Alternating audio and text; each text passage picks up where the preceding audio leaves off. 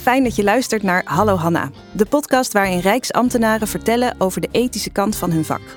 Mijn naam is Roos Eimers. Ik ben Daan van Dijsseldonk. Wij zijn van Firma Mes, een Haags theatercollectief gespecialiseerd in documentair en audiotheater. Het Hanna Arendt Podium van de Rijksoverheid heeft ons gevraagd een podcast te maken over Rijksambtenaren. Mensen over wie het vaak gaat, maar die zelf niet vaak aan het woord komen. Het doel van het Hannah Arendt Podium is een open gesprek op gang brengen binnen de Rijksoverheid, waarin ambtenaren kritische vragen kunnen en durven stellen over het werk dat ze doen. En persoonlijke twijfels en onzekerheden die ze hebben serieus nemen en delen. Dit alles om bij te dragen aan de nieuwe bestuurscultuur waar het zoveel over gaat. Daar zijn wij mee aan de slag gegaan.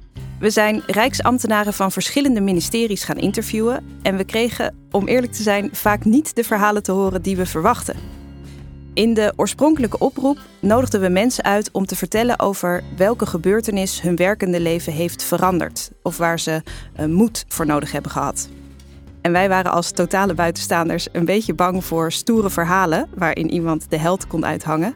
Maar dat bleek niet terecht.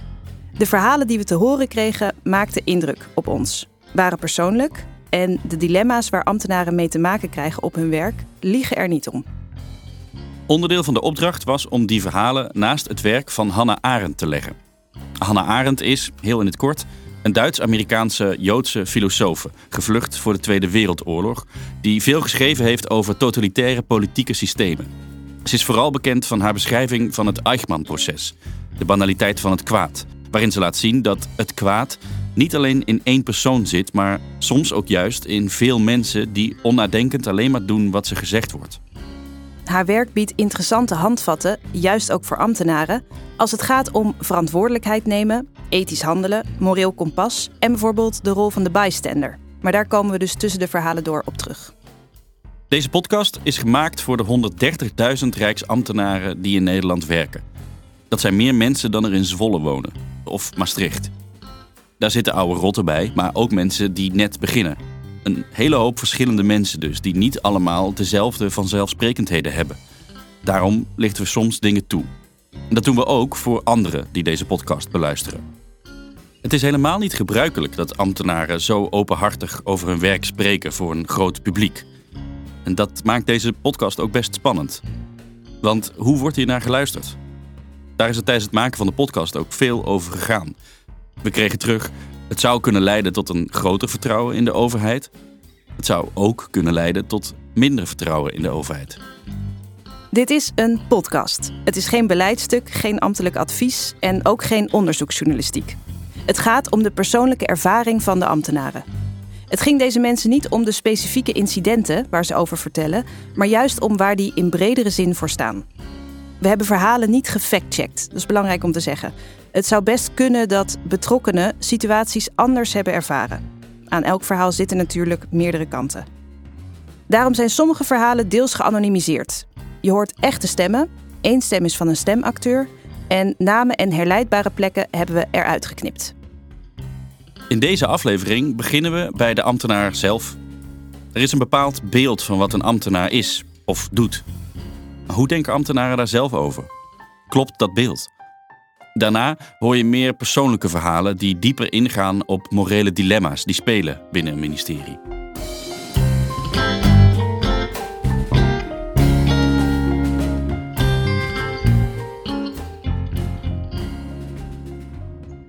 Oh, dan kan ik meteen eentje noemen. Iedereen denkt dat wij van 9 tot 5 werken. En dat is klinkklare onzin.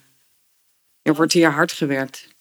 En dat is vanwege uh, het feit dat er dus soms echt uh, enorme politieke druk is. Kamervragen moeten gewoon binnen een bepaalde periode beantwoord worden. Maar ook omdat het zo complex is. Het zijn hele grote organisaties. Soms weet je niet waar je de informatie vandaan moet halen. Dat levert ook stress op. Hè? Dat je denkt van bij wie moet ik nou echt zijn voor de feiten. Ja, ik ben een. Uh, ik ga hem even lekker houden als je het goed vindt. Um, al denk ik dat mensen misschien nou ja, maakt niet uit. Ik, ik ben een eh, ambtenaar bij de Rijksoverheid, wat op het eerste oog vrij soft is. Maar onderhuids is het soms best wel hard en koud. Toen ik hier kwam werken, toen dacht ik al, wauw, het is, je kan als overheid zoveel betekenen voor een kwetsbaar persoon of een groep. Um, Maar als overheid, ja, je, je maakt wel het verschil. Uh, en hoe belangrijk het is om niet alleen uh, het verschil te maken, dus te zorgen van oké, je, hebt een probleem en dat gaan we als overheid oplossen, maar dat vertrouwen te creëren, uh, wat er vaak niet is. Iedereen heeft hier echt wel hard voor deze organisatie. omdat in essentie zijn het ook hele mooie mensen die er werken. Zijn inderdaad hele loyale mensen. We hebben alleen een beetje hulp nodig. Het is echt een vak. Het is echt een vak. Ik denk soms wel eens, je moet een schaap met vijf poten zijn. Want en je moet goed om kunnen gaan met die samenleving. En uh, met uh, het politieke spel. Dus alles wat speelt tussen ehm, hier in de Kamer, et cetera. Je hebt, er, je hebt echt wel last van dat beeld. Wat soms in de media wordt neergezet als van... ze doen het niet goed.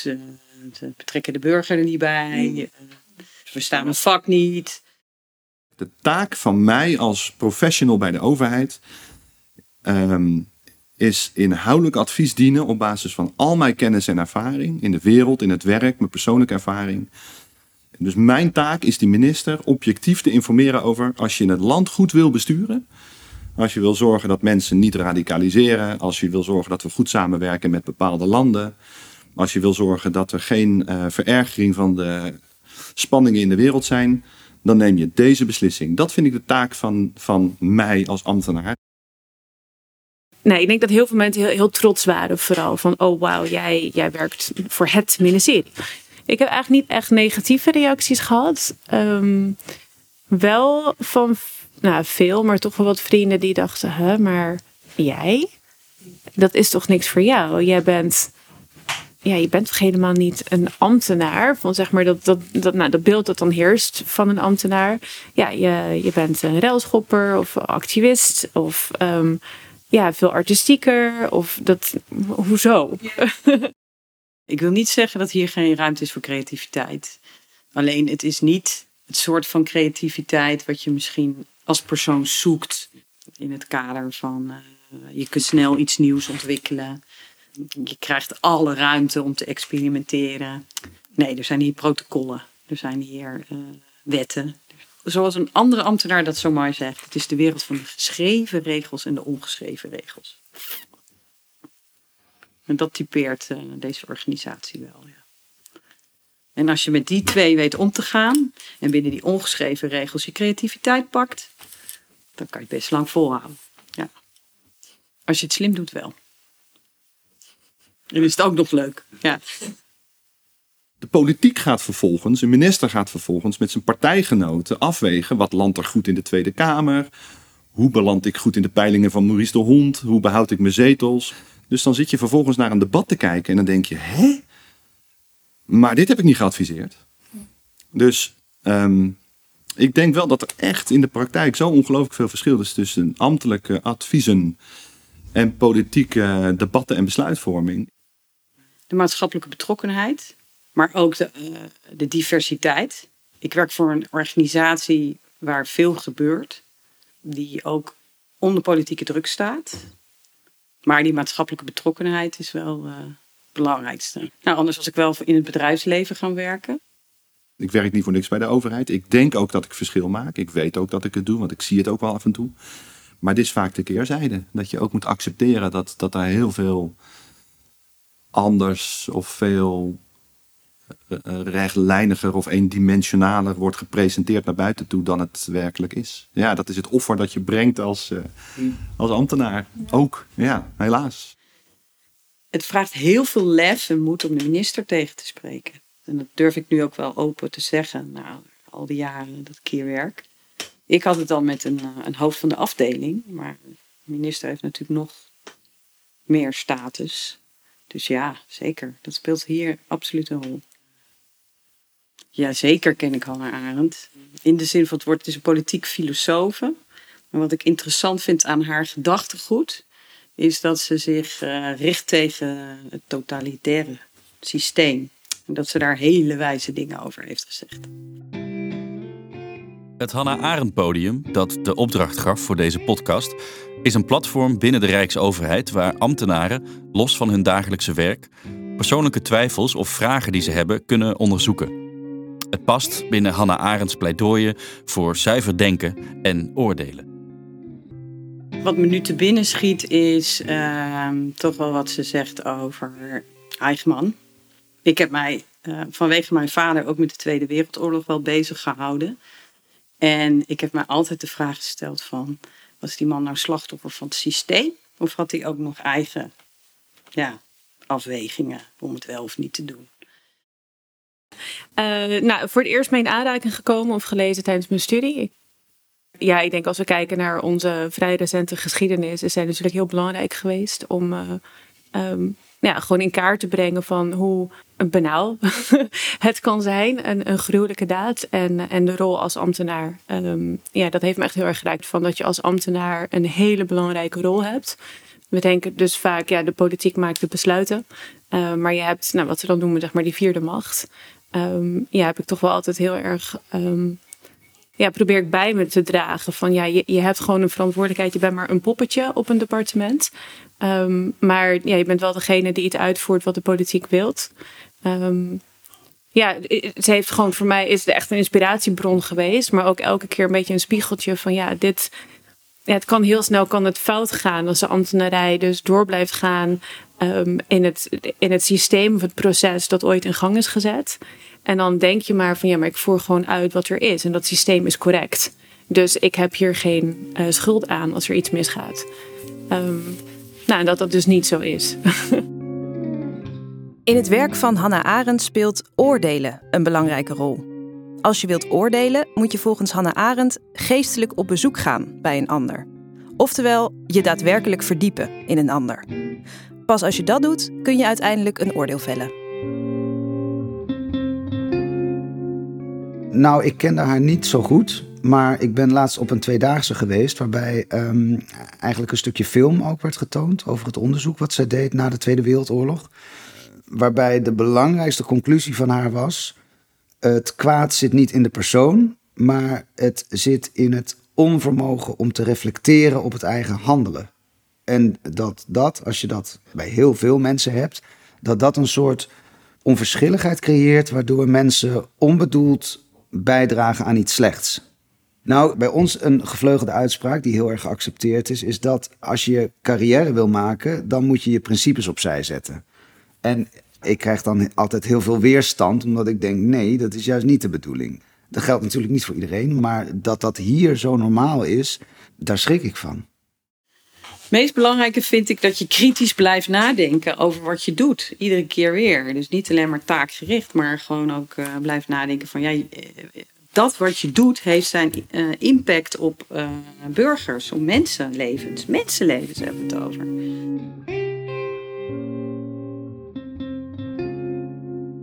Het verhaal wat je nu gaat horen gaat dieper in op de verantwoordelijkheden die Rijksambtenaren hebben in hun werk. En hoe die verantwoordelijkheid soms wordt ervaren. Als ambtenaar leg je een eed af, waarin je onder andere belooft of zweert dat je plichtsgetrouw en nauwgezet de je opgedragen taken zal vervullen. En dat je je zal gedragen zoals een goed ambtenaar betaamt. Dat je zorgvuldig, onkreukbaar en betrouwbaar zal zijn en niets zal doen dat het aanzien van het ambt zal schaden. Ondanks dat die eed vaak vrij terloops wordt afgelegd, merkten we dat eigenlijk alle ambtenaren die wij spraken zich er zeer bewust van waren. En dat ze in hun werk bijna allemaal wel eens te maken kregen met opdrachten die ermee in strijd zouden kunnen zijn.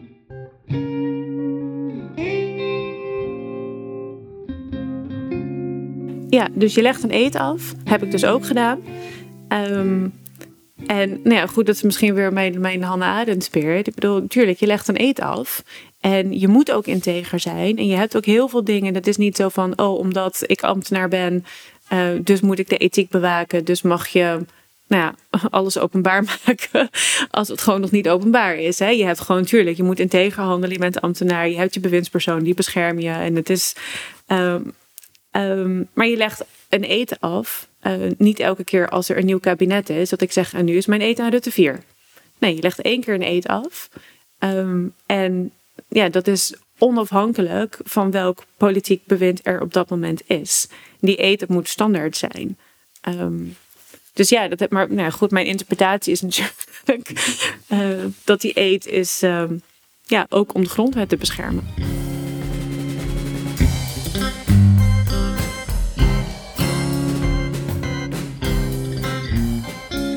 Ik um, nou ja, wel altijd het, gevoel gehad dat dus de kloof tussen nou, de mensen die eh, aan dat bureau zitten en de mensen voor wie we het doen vrij groot is. Uh, en dat merkte ik vooral toen tijdens um, ja, de eerste uh, vluchtelingencrisis. Uh, we hadden toen nou, in, heel Europa de toestroom van heel veel vluchtelingen, met name uit Syrië. Um, en nou, iedereen kent de nieuwsberichten wel. Dus het was, ja, maar kunnen we dat wel aan? En, en hoeveel en waar? En, en uh, lastig, lastig was nogal zeg maar de, de retoriek.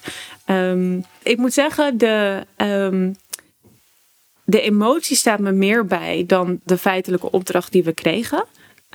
Maar ik weet nog dat mijn uh, afdelingshoofd, die kwam zeg maar mijn, mijn unit of mijn cluster vertellen. Uh, dat de bewindspersonen hadden gevraagd of wij verschillende opties of scenario's wilden bedenken over hoe die opvang en met name dan de inkomensondersteuning voor die groepen um, geregeld kon worden op een um, minimaal niveau.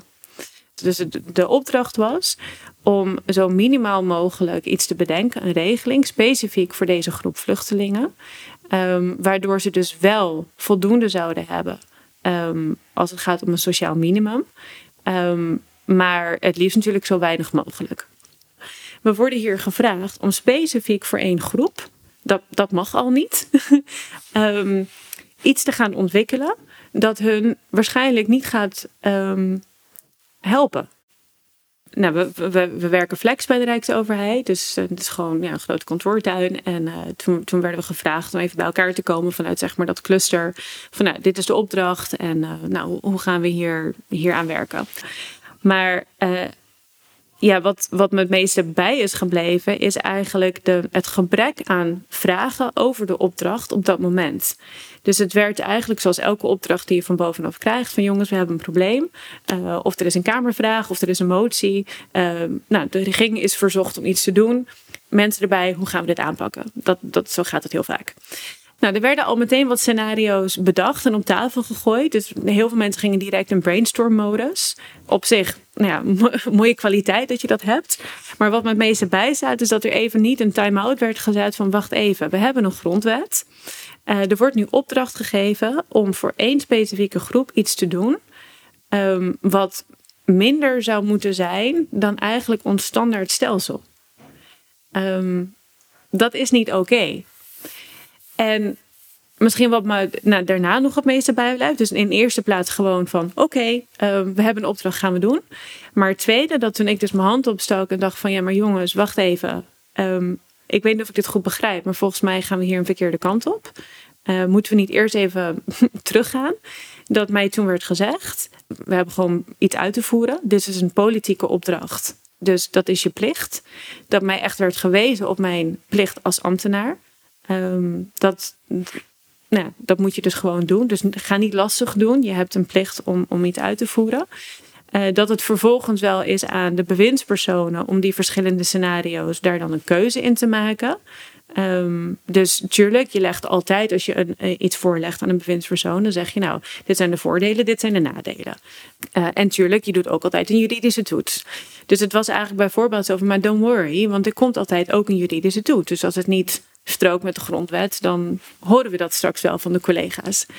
Uh, op zich mooi. Maar ik dacht, ja, je gaat toch niet iets uitwerken waarvan je eigenlijk al weet dat het gewoon ethisch gezien niet, niet kan. Dus de wijze waarop ik op mijn plek werd gewezen, um, dat, dat raakte me toen heel erg. Dat ik dacht, huh? Maar sorry, hoe, hoe, hoe is dit werkweigering? Ik stel gewoon een kritische vraag, omdat volgens mij klopt het niet. Misschien zit ik ernaast. Misschien mag het allemaal wel. Uh, maar die vraag moet gesteld kunnen worden. En nou, een aantal collega's moesten ook gewoon een beetje lachen, want ik was weer radicaal aan het doen. Um, en ja, je moet toch vertrouwen hebben. We hebben toch een goed stelsel. En ja, er is geen toetsing aan de grondwet, maar we hebben een raad van state. Zover zijn we nog niet. En weet je, laten we nou maar eerst gewoon dingen gaan uitdenken met elkaar. En ja, je ziet meteen uh, ja, gevaar. En um, nou ja, dat, maar ook. Um, uh, ja, dat het op een gegeven moment heel persoonlijk werd. Um, ja, jij zal daar wel moeite mee hebben, want hè, het zijn Syrische vluchtelingen. Dan heb ik zelf een Egyptische achtergrond. Um, het liggen niet echt naast elkaar, maar goed. Um, Maar dat op een gegeven moment ging de discussie bijna zo. We begrijpen dat het emotioneel is voor jou. Ehm, maar pas op, weet je, het is in principe werkweigering. Maar goed, je kan een beroep doen. Op zeg maar, gewetensbezwaar. Dus als jij dat niet wil meewerken aan deze opdracht, dan kan jij zeggen: wil ik niet. Dat is voor mij persoonlijk, ja, uh, raakt dat iets. Dus dat hoef ik niet te doen. En dat was dus op dat moment dat het me zo extra raakte, dat ik dacht: maar het gaat hier niet om mij en wat ik ervan vind. Maak het niet een persoonlijk iets van, oh, zij zijn ook Arabisch of ook moslim of ook, wat natuurlijk al die hele link niet, niet, niet per definitie klopt, maar um, sowieso, kijk, ik, ik ben een niemand, hè? ik ben een ambtenaar uh, op een laag niveau. Dus vooral toen. Um, dus het is ook niet dat als directeur je iets weigert, want dan zou je natuurlijk, hè, zou misschien de minister wel even een woordje moeten hebben. Het was ook niet echt een dreigement. Um, zo kwam het wel op dat moment eerst op mij over. Zo van, huh, wat zeg je nou? En het was meer alsof ik wel even, nou niet echt op de vingers werd getikt, maar alsof ik even werd gewezen op zeg maar de code of conduct van don't worry, we gaan nu hier geen probleem van maken, maar weet dat in principe is het niet hoe wij als ambtenarij werken.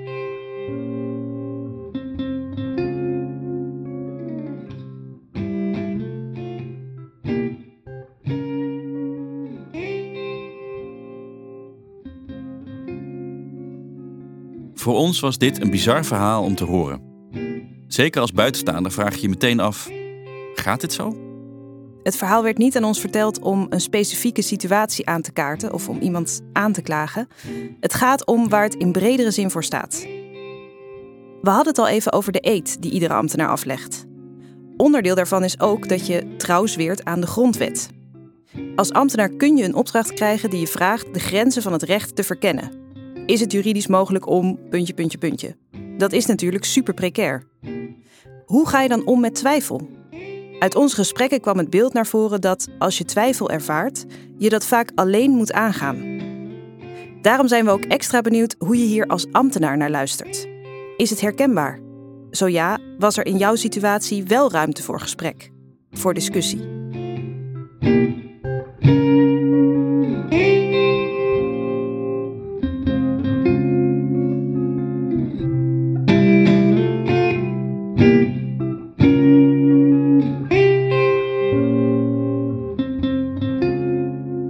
Hannah Arendt schrijft in een van haar werken: Het is helemaal geen vanzelfsprekendheid dat een mens zich in het openbaar uitspreekt en dat dit vervolgens zomaar ontvangen en bevestigd wordt. Als een groep een opdracht krijgt, vraagt het veel moed van iemand om die opdracht ter discussie te stellen. Als daar geen ruimte voor is, of als die ruimte niet gegeven wordt, gaat er iets verloren, denkt Hannah Arendt. En dat iets noemt zij een onvervangbare tussenruimte. De ruimte waarin je samen een oordeel kunt vormen over wat er nou aan de hand is. In de show notes vind je een link voor meer informatie. Ook voor hoe je in contact kan komen met het Hannah Arendt podium.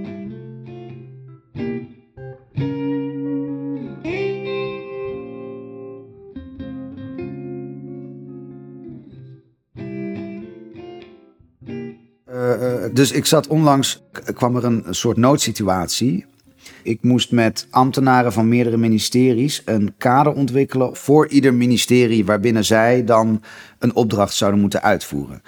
Nou, het is normaal dat in dat stadium niet de complete opdracht relevant is voor ieder ministerie, maar dat wordt dan later gespecificeerd. Maar toen ons werk erop zat en het kader naar de verschillende ministeries gestuurd was, kwam het uitvoeren van de opdracht weer bij mij terug terecht. En nou ja, wat bleek? We hadden dus de complete opdracht gekregen, inclusief het deel dat niet relevant was voor mijn directie.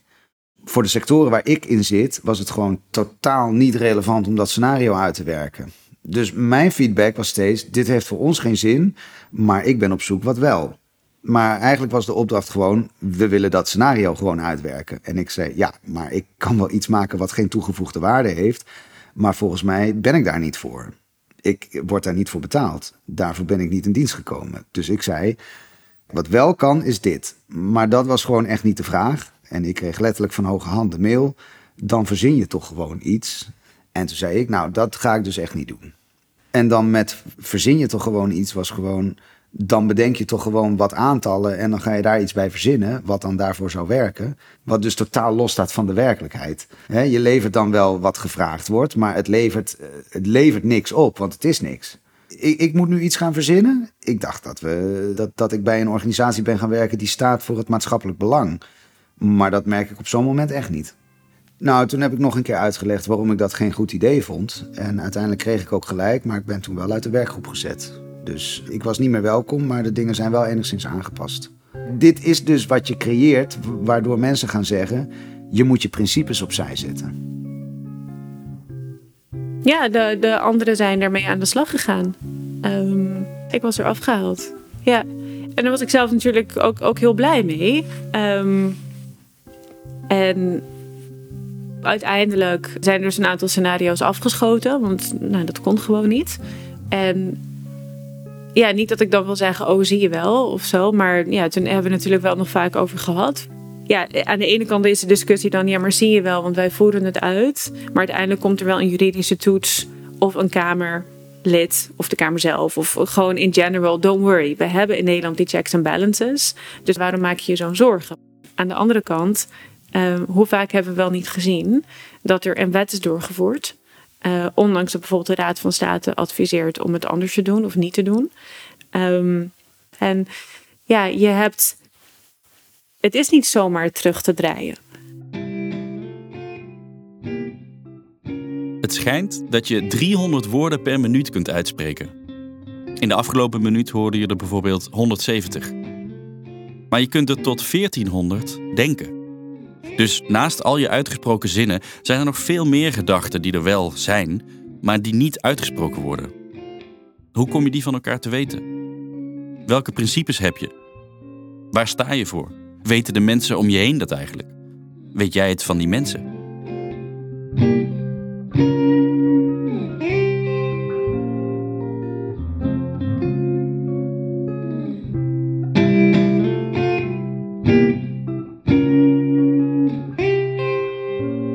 Hannah Arendt schrijft dat om te denken tijd en ruimte nodig is. En aanmoediging.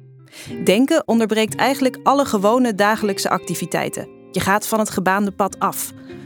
Om even ergens bij stil te staan, bij iets dat je opvalt en dat je dan je hand durft op te steken, daar is ruimte voor nodig. Klinkt heel logisch, maar het blijkt wel, het is niet vanzelfsprekend in een werkcultuur onder hoogspanning. Nou, een voorbeeld. Ik heb ook gewerkt uh, aan projecten in uh, ontwikkelingslanden. En toen was de vraag: is Servië een ontwikkelingsland? En daar deden we wel een project. Nou, Servië, iedereen heeft er wel beeld bij. Het is sowieso dat je denkt: hmm, moet er geld naar dat land toe? en daar heb je dan echt een serieuze commissie ook voor, hè, om te beoordelen of zo'n project door mag gaan en of het en uh, ik weet nog wel dat ik dat lastig vond uh, met mijn toenmalige collega uh, om dat project te verdedigen. Laat ik heel eerlijk zijn. Je wil niet afgaan in de zin van het woord dat jouw project dan niet die financiering krijgt. Hè? Dat is natuurlijk een belang wat speelt. Ehm, aan de andere kant eh, heb je ook te maken met de ambassade en met de relaties die je hebt binnen je functie. Ehm, dus ook naar hen toe kon ik niet uh, makkelijk zeggen van nou, uh, we trekken de stekker eruit. Hè? Dus ja, maar als het om mijzelf gaat, heb ik wel eens getwijfeld over dat project, ja. Dat ik wel eens denk van, goh, het is belastinggeld, hè. En um, ik was toen blij dat ik die baan had. En dat was ook een hele leuke baan. Leuke tijd gehad daar. Uh, dus ik was misschien ook wat minder kritisch en durfde ook wat minder lef te tonen wat dat betreft. Als ik er nu, als ik nu voor die keuze had gestaan, had ik misschien wel wat duidelijker gezegd van, uh, ja. Dus dat heeft ook met je eigen groeicurve te maken, denk ik. Het zat vanaf het begin af aan, zat die opdracht me niet lekker. En misschien ook wel uit de loyaliteit. Ik ben ook wel een loyaal persoon. Niet voor niks dat ik uh, al uh, ruime tijd bij deze werkgever zit ook.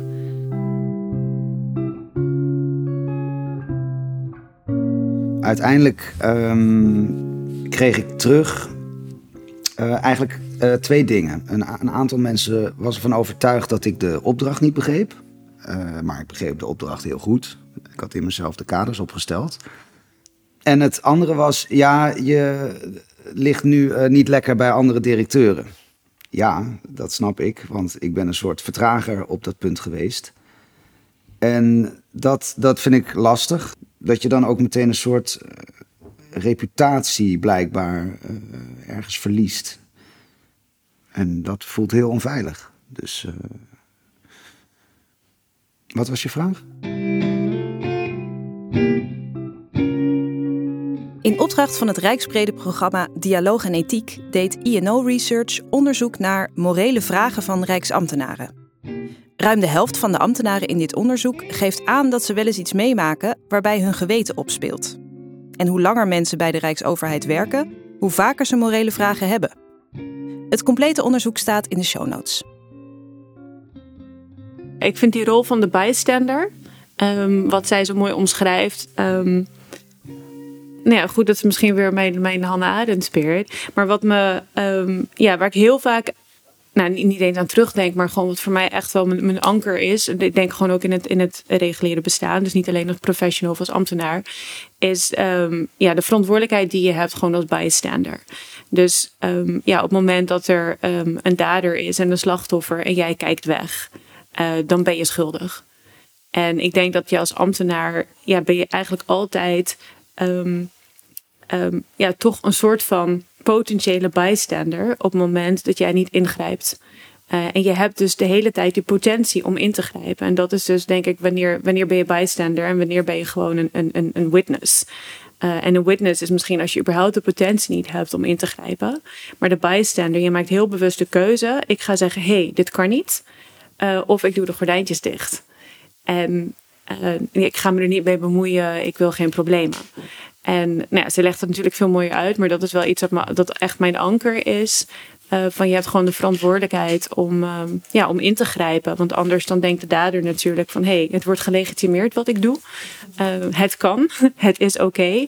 Plus het is voor het slachtoffer ehm, ja, nog een keer traumatisch. Eh, dus eerst word je nou ja, gemapt en daarna wordt het gordijn dicht gedaan. Ehm, dus dat is wel echt, ja, vind ik een, een plicht die je dan hebt. Ja. Je ziet hier ook wel jonge mensen, eh, net zoals in de zorgsector. En eh, ja, die vertrekken weer snel, ja. Ook omdat eh, ik heb een aantal voorbeelden van hele creatieve collega's die ik nog steeds mis. Ik ga de namen nu even niet noemen, maar dat ik denk, ja, ik snap wel dat ze een eigen bedrijf zijn begonnen. Nou, ik merk dat ik vaak niet meer op de trajecten kom waar zeg maar met de hogere lijn wordt geschakeld. Door dit soort incidenten, want dit is niet de eerste keer dat het zo gaat, eh, krijg ik sindsdien steeds terug: je bent niet politiek bestuurlijk sensitief. Dat betekent. ehm, het, het betekent iets anders dan dat ik altijd dacht. Ik dacht namelijk altijd dat je de politiek moet helpen. Of dat je de, de bestuurder moet helpen om in beeld te krijgen wat er speelt in een doelgroep. Of op een onderwerp. Maar wat ik in de praktijk daarvan merk, is dat je eigenlijk beoordeeld wordt op eh, of je levert wat gevraagd wordt. En als je dus met een eh, ander relevant onderwerp komt, wat je volgens je ambtseed eigenlijk zou moeten voorleggen, maar waar niet om gevraagd wordt, dan wordt dat meestal tegengehouden. Om, hè, omdat er niet om gevraagd wordt. En daar heb ik dan ook wel eens discussies over gehad van, maar als er niet om gevraagd wordt, dan kan dat toch ook een teken zijn dat mensen het niet weten dat het er is. Hoe kunnen ze er dan ooit om gaan vragen als ik het, eh, als ik het niet voor mag leggen? Eh, Nou, hoe het dan in de praktijk gaat, is dat ik dan de partij met wie ik samenwerk stimuleer om dan maar kamervragen te stellen. En dan wordt er vanzelf om gevraagd. Maar dat is een hele rare manier van werken. Dat je de buitenwereld nodig hebt om binnen stukken naar boven te krijgen. ja, daarom ben ik heel blij dat nu ook ehm, er meer aandacht is voor dit soort gangen van zaken binnen de Rijksoverheid omdat het dus zo erg mis kan gaan. Dat je met z'n allen denkt, maar we doen gewoon wat de politiek vraagt. Dat misschien zelfs de politiek niet doorheeft hoe erg het kan zijn... of hoe erg die wet kan uit gaan pakken in de uitvoering. Dus je denkt, nou, we doen gewoon iets, want hè, je wil geen fraude. Ehm, en het is misschien iets harder dan het kabinet daarvoor. Maar goed, het is een wet geworden en de Kamer heeft getoetst... en de Raad van State heeft advies gegeven. En het is dus oké.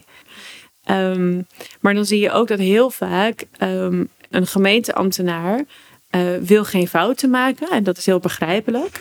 Dus ze gaan de wet eigenlijk strikter naleven dan de wet bedoelt. Uh, want je wil geen problemen met Den Haag. En wat gebeurt er dan? Is dat uit, nou ja, met alle beste intenties uh, wordt een burger misschien eerder benadeeld dan bevoordeeld. Um, en nou, zo zie je dus dat een wet kan iets dienen. Uh, of de geest van de wet heeft een, een mooi uh, streven. Maar in de uitwerking um, ja, komt het niet ten goede aan de burger. En natuurlijk, bedoel, ja, de toeslagenschandaal is gruwelijk, gruwelijk. En dat is ja, ik kan nog steeds tranen in mijn ogen krijgen. Omdat ik denk, oh, maar ik zat ook op dat departement. En het was niet mijn dossier. Maar heb ik iets gemist? Of hoe kan het? En waarom zagen we dit niet? Ja, binnen dit ministerie en ook wel uh, bepaalde directies en plekken is gewoon een hele sterke cultuur waarin gezegd wordt van tegenspraak en kritiek zijn welkom, maar volgzaamheid is toch wel gewenst. En daarom ontstaan dus ook opmerkingen. Als je carrière wil maken, dan moet je je eigen principes opzij zetten. In mijn ogen betekent dat, wees niet te moeilijk. Doe gewoon wat gevraagd wordt. En dan kun je daarna wel iets gaan doen wat uh, nuttig is. Ik ben een beetje cynisch soms, merk ik. En dat vind ik ook vervelend aan mezelf om te merken. Ik wil wel zeggen, ik heb um, wel volledig vertrouwen en hoop dat um, de, de meeste mensen die in, in, general, maar dus ook bij de overheid, wel werken vanuit de beste intenties. Ik heb niet meegemaakt op mijn werk dat er bewust wordt gedacht: we gaan mensen bashen. Uh, we gaan um, lekker vluchtelingen pesten of zo. Kijk, het is ook niet zo dat er niks veranderd is. Alleen als de structuur niet wordt aangepakt, dan kun je dus wel weer instrumenten gaan toepassen en bedienen en uh, kleine dingetjes doen. Maar dan ben je pleisters aan het plakken op hetzelfde. En dus um, je moet iets grondigers doen om dat echt te veranderen. En daarvan denk ik echt wel dat dat kan veranderen. Nee, ik moet zeggen, toen ik bij de Europese Commissie kwam werken, toen dacht ik, nou, maar Nederland doen we dat zo slecht nog niet. Toen kwam wel het toeslagenschandaal aan het licht. Oké. Uh, maar over het algemeen denk ik dat um, we hebben wel echt in Nederland bij de Rijksoverheid de potentie om een klassiek voorbeeld te zijn van ethisch vakmanschap. Um, het kan. Dus die hoop heb ik wel. Um, het is bij de, bij de Europese Commissie echt nog nog, nog veel, veel, veel um, ja, erger eigenlijk als het gaat om gebrek aan diversiteit en, en affiniteit en doelgroep en sturingsmogelijkheden. Dus die hoop heb ik wel. Maar ja, dan is het wel heel erg belangrijk om uh, ja, er wel met elkaar open over te blijven. Maar goed, ik bedoel, ik, ik ben hoop. Nou, ik, ik wil zeggen, ik, ik weet dat er potentie is. En dat is misschien wat mij zo strijdlustig maakt. Omdat ik denk, ja, maar zo moeilijk is het niet weet je, meer mensen aannemen van een bepaalde achtergrond. Of het kan. Um, dus het maakt me soms ook weer heel erg boos. Dat ik denk, ja, maar waarom doe je dan zo moeilijk? Weet je, er zijn zoveel onderzoeken. En toch elke keer is het weer, ja, moeten we even onderzoek naar doen. Dan denk ik, nee, je hoeft geen onderzoek meer te doen. Je moet het gewoon doen. Um, ja, actie dus. Hoppa.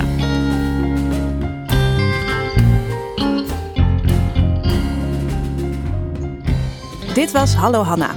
Veel dank voor het luisteren. Het zou kunnen dat onderdelen van deze podcast als heftig worden ervaren. Wil je daarover in gesprek? Dan verwijzen we je naar de show notes voor meer informatie. We willen alle geïnterviewden heel erg bedanken voor hun verhalen en hun openheid. Wij zijn Roos Eimers en Daan van Dijsseldonk van theatercollectief Firma Mes. Deze podcast werd gemaakt in opdracht van het Hanna Arendt Podium, een onderdeel van het rijksbrede programma Dialoog en Ethiek. De muziek en eindmontage werd gedaan door Caspar Schellingerhout. We hopen dat deze aflevering leidt tot goede gesprekken. Nog een fijne dag.